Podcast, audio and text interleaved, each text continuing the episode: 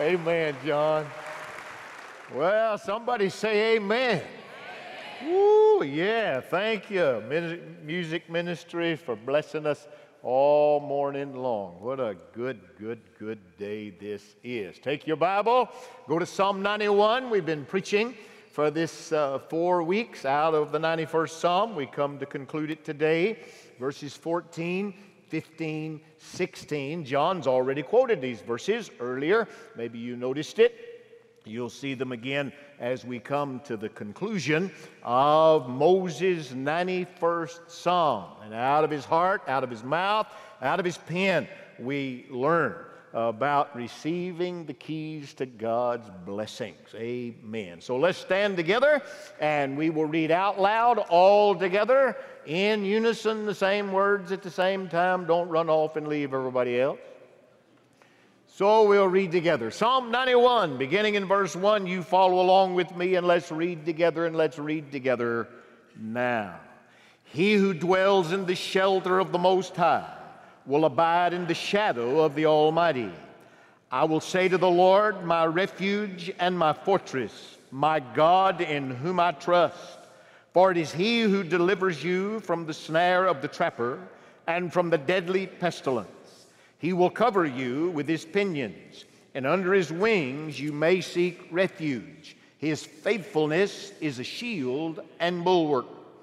You will not be afraid of the terror by night, or of the arrow that flies by day, of the pestilence that stalks in darkness, or of the destruction that lays waste at noon. A thousand may fall at your side, and ten thousand at your right hand, but it shall not approach you. You will only look on with your eyes and see the recompense of the wicked. For you have made the Lord my refuge, even the Most High your dwelling place. No evil will befall you, nor will any plague come near your tent. For he will give his angels charge concerning you, to guard you in all your ways. They will bear you up in their hands, that you do not strike your foot against a stone. You will tread upon the lion and cobra, the young lion and the serpent you will trample down. Because he has loved me, therefore I will deliver him. I will set him securely on high, because he has known my name. He will call upon me, and I will answer him. I will be with him in trouble. I will rescue him and honor him.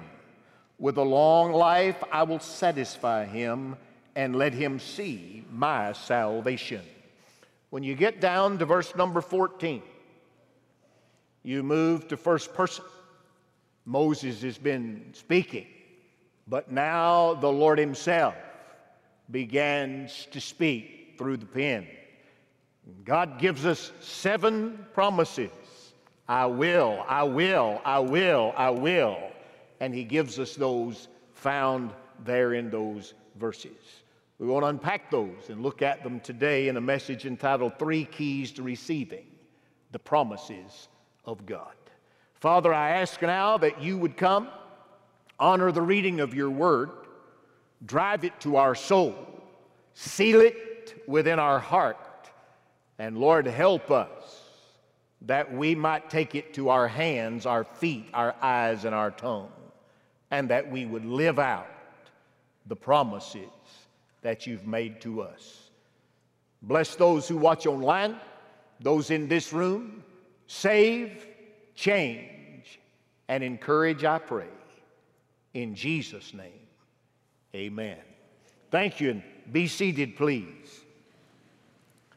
For one to preach privileges without specifying to whom they belong is like a man mailing a letter without putting an address on it. If you take and write the letter and put it in an envelope, put it in the mailbox, it's not going anywhere unless you've got an address and a stamp on it. Well, we find these seven promises, but who are they for? And how do we receive them? Well, here Moses is telling us that these are the promises of Almighty God, and He's going to tell us how that we can appropriate them into our own life, how we can receive them and make them ours. I want us to look quickly at these seven promises and then look at the three keys for receiving and making these our very own. Let's look, first of all, very quickly by way of introduction, at these seven promises. I give these to you. This is a ten-point message, but just relax. Uh, the first seven are just bang, bang, bang, and we want to see those, and then we'll appropriate them with the three keys found in this text. What are the seven promises? Here they are. Number one, beginning in verse fourteen, God says, I will deliver him. Well, God did that for Moses. He delivered him right out of Egypt. They had had the Passover. He told them to kill the Paschal lamb, put the blood on the doorpost, pack your bags, have your shoes on, and don't put on your night clothes, but have on your traveling clothes. Before daylight, we're getting out of Dodge. And they left because the Bible says in Exodus chapter twelve and verse number forty-one, and at the end of the four hundred thirty years, to the very day, all the host of the Lord went out from the land of Egypt. Moses was leading them, and he delivered the people of God out of bondage. I will deliver you. Some of you are in bondage today, and I'm here to tell you God will deliver you. Secondly, he says, I will set him securely on high. When God does his work in our heart, he sets us on high, and he sets us securely there. Paul tells us that in Ephesians chapter two and verse number six, and it says, and he raised us up with him, and he seated us with him, that is, with Christ, in heavenly places in Christ Jesus. When God saves you, he sets you in heavenly places with Christ Jesus. He sets you securely on high. You never lose your salvation. Nobody can come steal your salvation. You are Christ's and Christ Christ alone, because you are in him, and he sets you securely on high. Number three, God says, not only will I deliver him and will I set him securely on high, the third promise is I will answer him. Notice it in verse fifteen when he calls, I will answer him. We find Moses praying many times throughout the book of Exodus, but two places that he prays is Exodus chapter thirty-three, verses thirteen, and then again in verse eighteen. Notice in verse thirteen, now therefore I pray you, Moses is saying, if I found favor in your sight, let me know, no, let me know what? Your ways.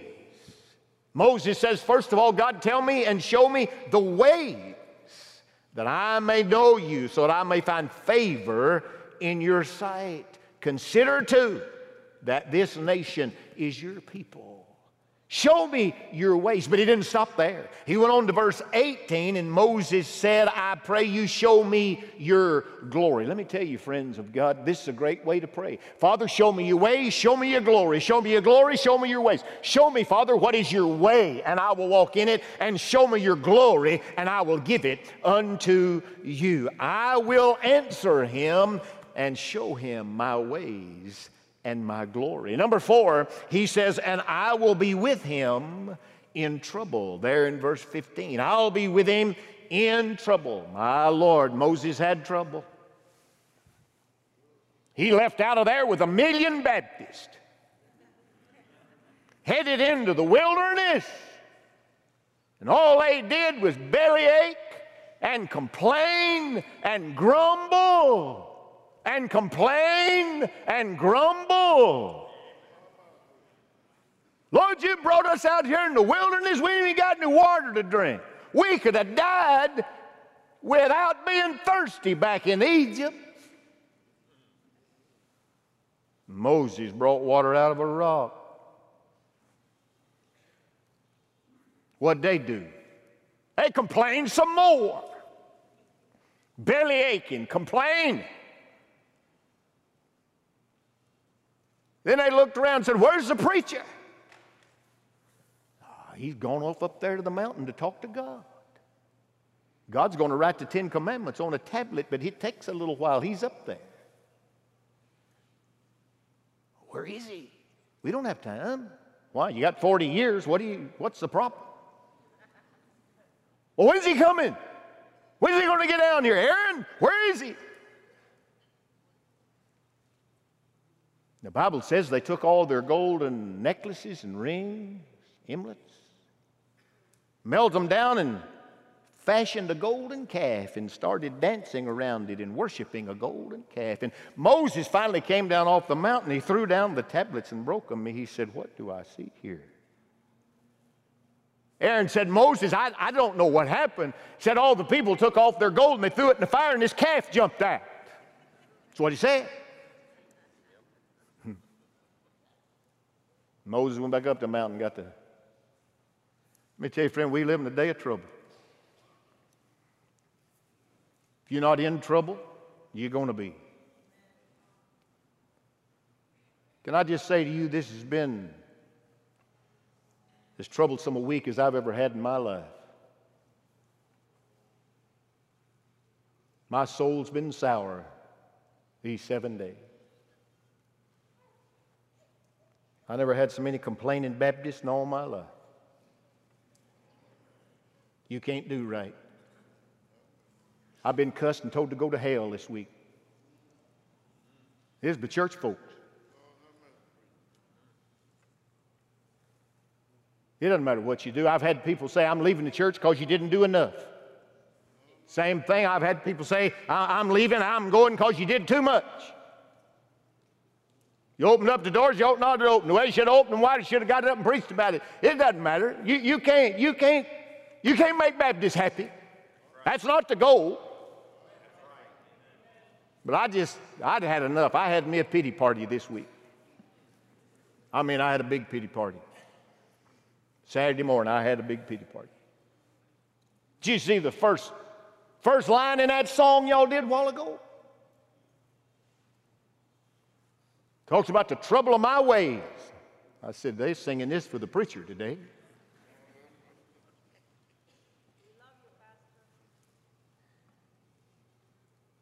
And so I just sat down and got me a big bran muffin,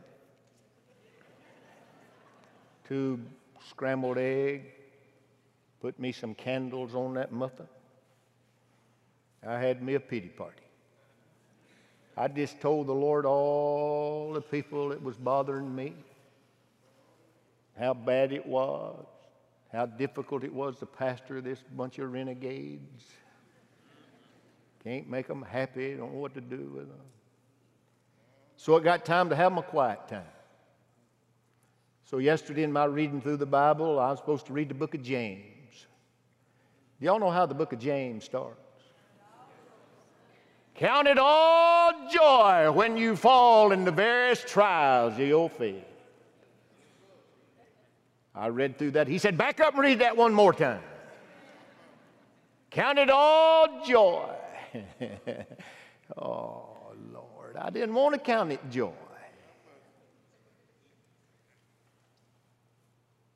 Hey, church, can I just tell you something?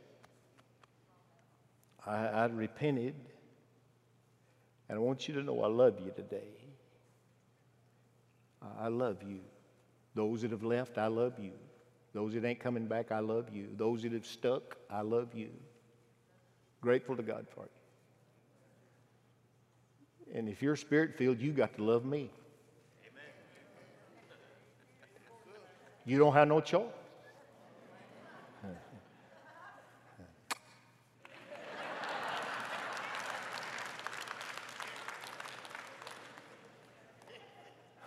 What the book said. How are they going to know we're followers of Jesus? We don't love one another. I got trouble with a capital T. And God said to Moses, I'll be with you in the trouble. Amen. I, I needed that yesterday. I really did. But it gets hard. These been a hard days. I'm telling you, it's been hard. Any pastor, it's been a, but I'm telling you, it's not been as hard on pastors, it's been on nurses. It's not been as hard on pastors, it's been on hospital administrators, doctors, insurance people. You just get cussed from both sides of the street. Well, I decided I don't give a rip what you think. My job's not to make you happy. My job is to preach the Word of God, to remain faithful to God, to love you with all my soul, and try to lead us through the wilderness to the promised land where God wants us to go. Now, don't feel sorry for me. This church takes great care of me. Nobody hadn't shot me yet. They're, uh, any preacher hadn't been cussed is not preaching. Not in this culture. I mean, the only guy that makes everybody happy is the minister of music. Everybody loves the music. You preach the, you, you preach this book, you get in trouble. You try to lead and love, you don't do enough. I'm not gonna, you do too much. I'll be with you. And church, I wanna thank you. Thank you for loving God and for loving me. I love you, I do. I love you with all my soul, I do. I love you with all my heart. I don't do it right every time, never claim to. I'm gonna do it the best I know how. And, and walk forward and do what God tells us to be about. And God says he's going to be with us, even we're in trouble with a capital T. You know, number five, he said, I'll rescue him and honor him. He did that for Moses. He, he, he was born, and they put him out there in the bulrushes, and, and God honored him, and he rescued him. Hallelujah, he did. He brought him right out of there, and he's the Pharaoh's daughter wanted him and got him, and then his sister got him and gave Moses to his own mother, and the government paid the child care for Moses.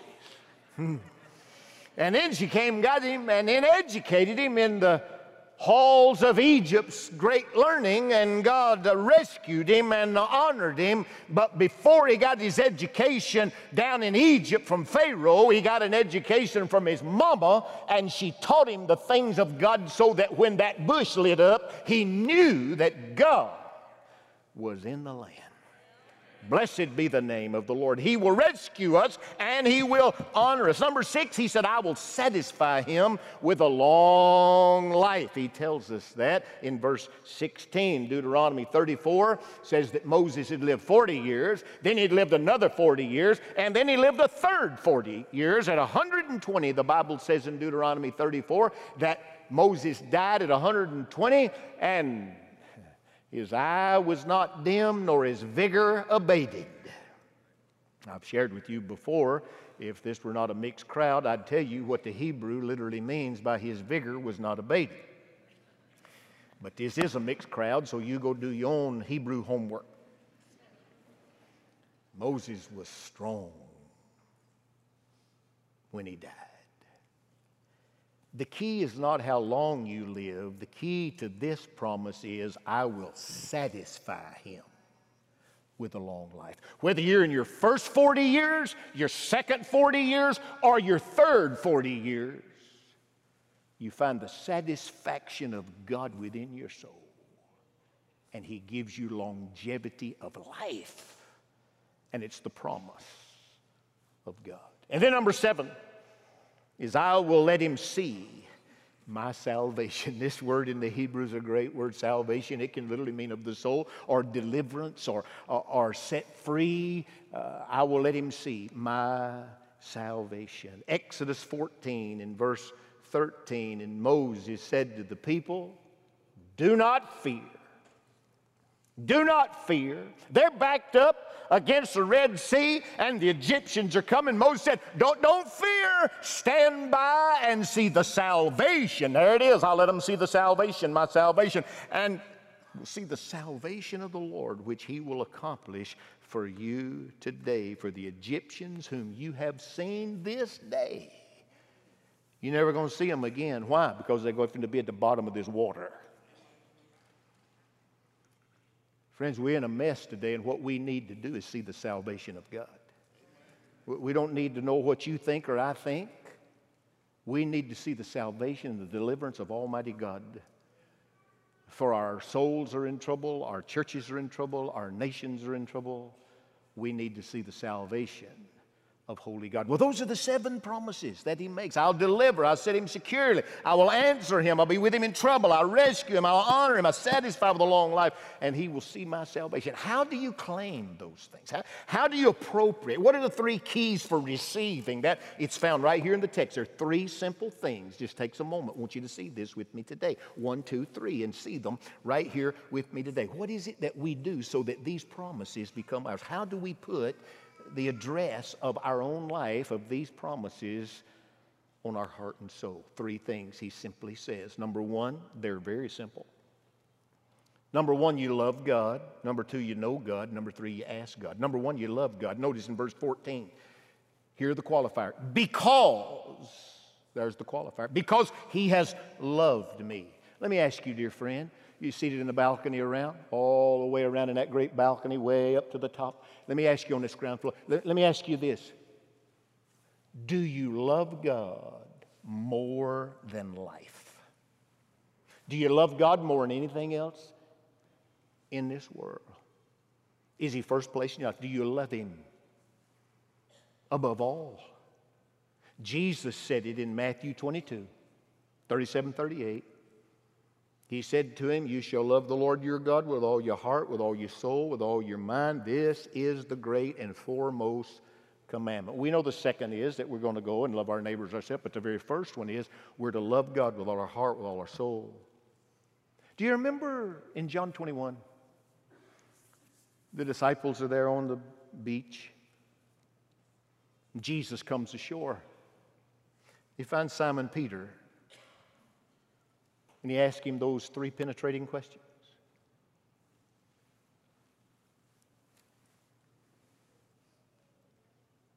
Peter, Simon, son of John, do you love me more than these? There have been whole books written on that word, these. More than these. More, what are these? Some people think it's more than all the other disciples. I don't agree with that. I don't think he's pitting one disciple against another. I don't think he's saying, Peter, do you love me more than John and James? Peter just got out of a fishing boat. I think he's asking, do you love me more than your recreation? Do you love me more than your vocation? That's what I think he's asking him. Do you love me more than your checkbook? Hmm. Do you love me more in your relationships? Do, do you love me? And Peter said, Lord, you, you know I love you. I, I do. He said, Peter, let me ask you something else. Do you love me? He said, well, yes. I. He said, let me ask you one more thing. Hey, Peter, do you love me? Ask him three times. Now, most people think because he denied him three times, he made him confess three times. And then he said, if you love me, tend my sheep, care for my life. Listen to me, church, listen to me. If you tell me you love God and you don't love the people in this church family fellowship, you've lied to yourself and you've lied to God. Because if you love the Father, you will tend the sheep. Now, sometimes they need a little shearing.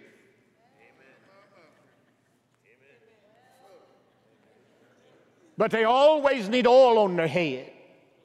And they always need help.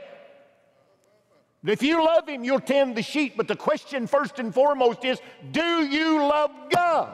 And do you love him more than anything? First place, second place, third place. More than your recreation, your vocation. Hmm. More than your family. Yes, sir.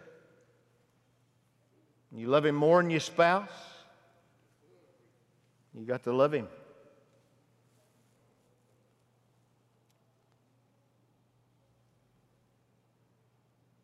You love him more than your family, your kids. Hmm. Now, let me tell you, when you get married, and you come down this aisle, do you, do you? I do, I do. Some guy is going to walk down and say, who gives this woman he's going to say, oh, hallelujah. I'm ready for her to get her hand out of my pocket and in his. Hallelujah. That's it. Did you know when you say yes that you don't know everything about this person you're marrying when you hitch up?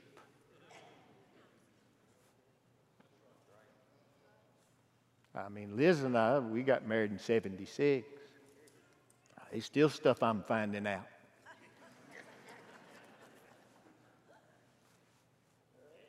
Amen? There's still stuff she's finding out.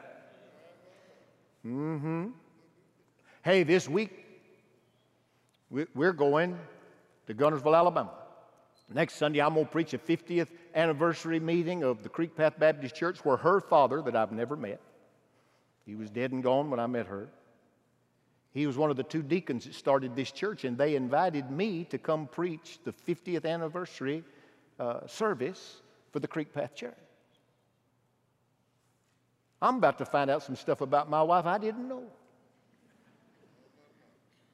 I'm going ears open with a pen in my hand. But on Friday, b before that, I've been invited to come to Pisgah High School, where I graduated fifty years ago. I've been invited to come to Pisgah High School this coming Friday and speak at a public high school at a conv convocation for all the seventh through twelfth graders. They're going to put them all in one room and let me talk to them. I ain't letting my wife go up there with me. There'll be, there'll be people there tell stuff about me she ain't got any business knowing. Amen, in Jesus' name.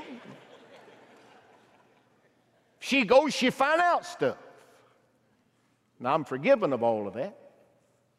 Covered under the blood. Hmm. But some of it's still in me. Listen to me. You can't just say I love God one time and it's all over. I'm telling you, you get to, you, you walk with him and talk with him day by day, season by season. Every forty years of your life, there are new agendas and new issues to conquer. You, you got to love God. Secondly, you, you got to know God. Look at it in verse fourteen.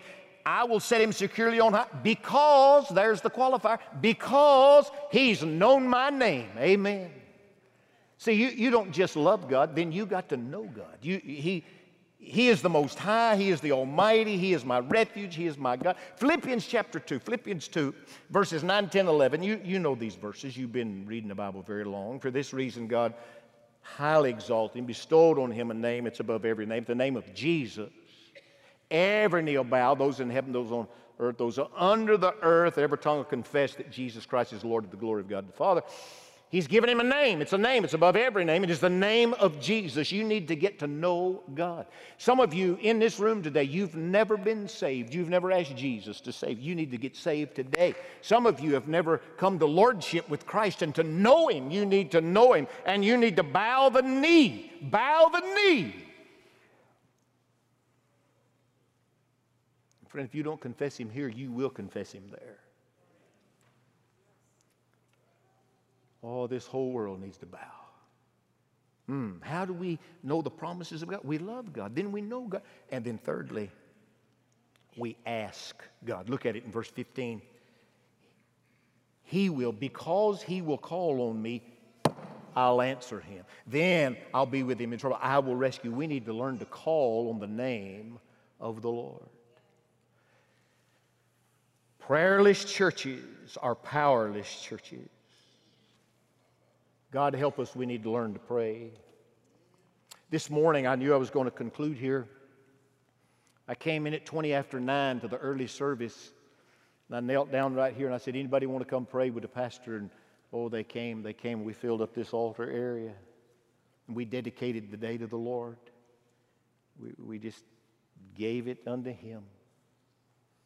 I believe the hand of God's been, been on everything we've done in this room today because we asked him to come. We prayed in an open way. Some of you are online with us today and you've never called on him. I, I pray you'd call on him. If you call on him, then text us at ninety-four thousand. Just send me that word Savior. We'd love to get to know you and reach back to you. If you're there and need to be a part of us, then let us know that. If you're in this room today, there's some prayers we need to pray. Some of you need to pray and ask Jesus to save you. Some of you got sin in your life. You need to repent. Some of you got aught against your brother or sister. You don't need to come this way. You need to go that way. Say, forgive me. I'm sorry. Some of you need to say, Lord, I take my hands off my life, and I say, Lord, wherever you lead, I'll go.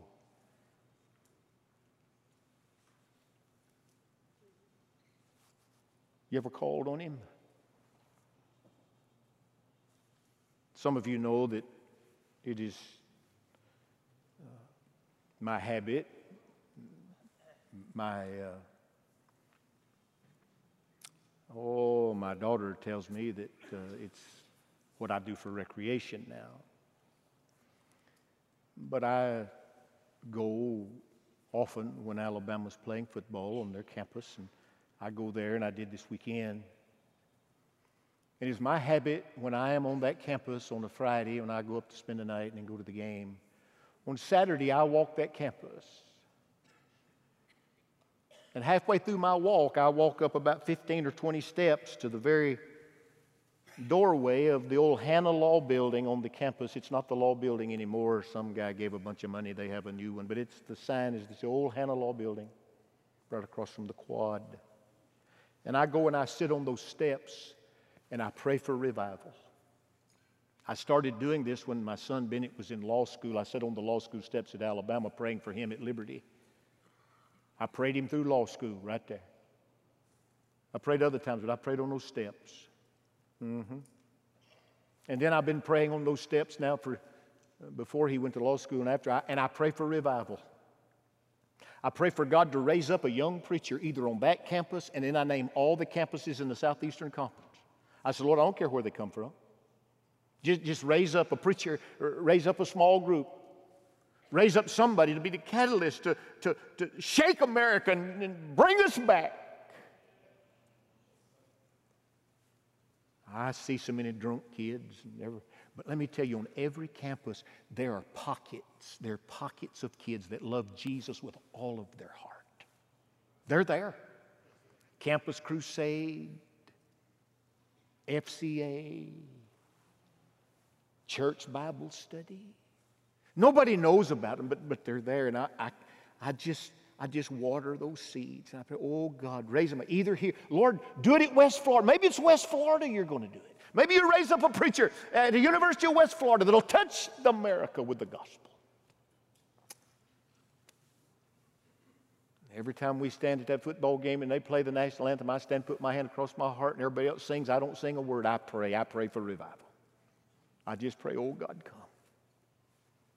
I've been doing that for years. A few years ago, I'm sitting there by myself, all these people walking. And there's a sweet black lady who is a traffic control lady at that intersection right there. And I finished one day, and I got up, and I walked by, and she, she stopped. She said, sir, can I ask you a question? I said, well, yes, ma'am. She said, I see you come up here, and you sit up there on those steps. Well, what are, you, what are you doing up there? I said, well, I'm praying for revival. I said, are you a saved woman? She said, I am. I said, are you a praying woman? She said, yes, sir. She said, can I be your prayer partner? So I go sit on the steps. She directs traffic. But we pray for revival. She doesn't get out of her chair, but she high-fives me when I walk by. She's not always there, but when she's there, she prays with me. Hmm. Church, listen to me.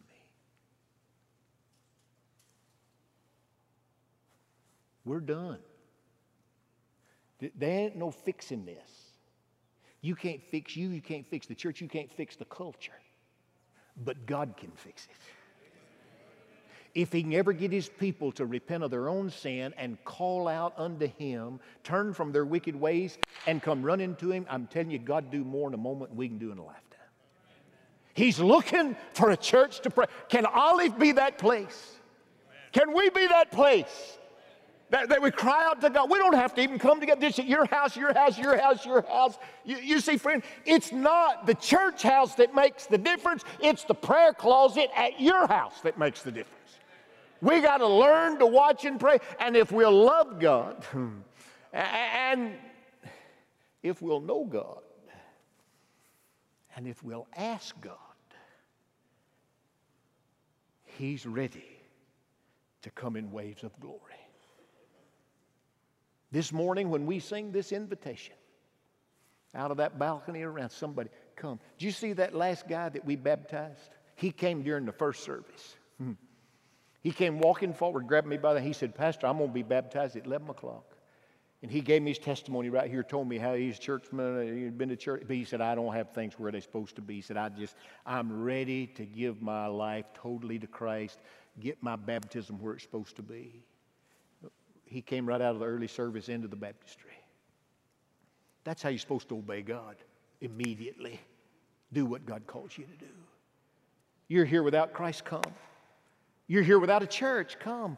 Sweet elderly couple came this morning and said, we're going to be joining your church here in just a few weeks. We're moving here up in Tennessee. They told me, John, they're coming to move here. And said, our pastor told us that's the church you ought to look at first. And Uh, they, they came and said, we're, we're coming, and we're going to be a part, and just want you to know we're, we're ready. When we get down here in a few weeks, probably about Thanksgiving, we'll come join your church. Maybe you're here today, and you ought to do that. You ought to come. Then come. Reach over and grab her hand and say, Lord, we're going. We're going today, and she'll come with you. Maybe you're all by yourself. You step out. You come. Maybe you're just carrying that burden today. You come lay it on this altar. When I say amen, let's meet with the Master. Father, give us a desire to honor you. Lord, the struggle in a soul that's in this room right now, God, draw them up to yourself. Add to the church, add to the kingdom, and make us one around the cross, I pray in Jesus' name. Amen.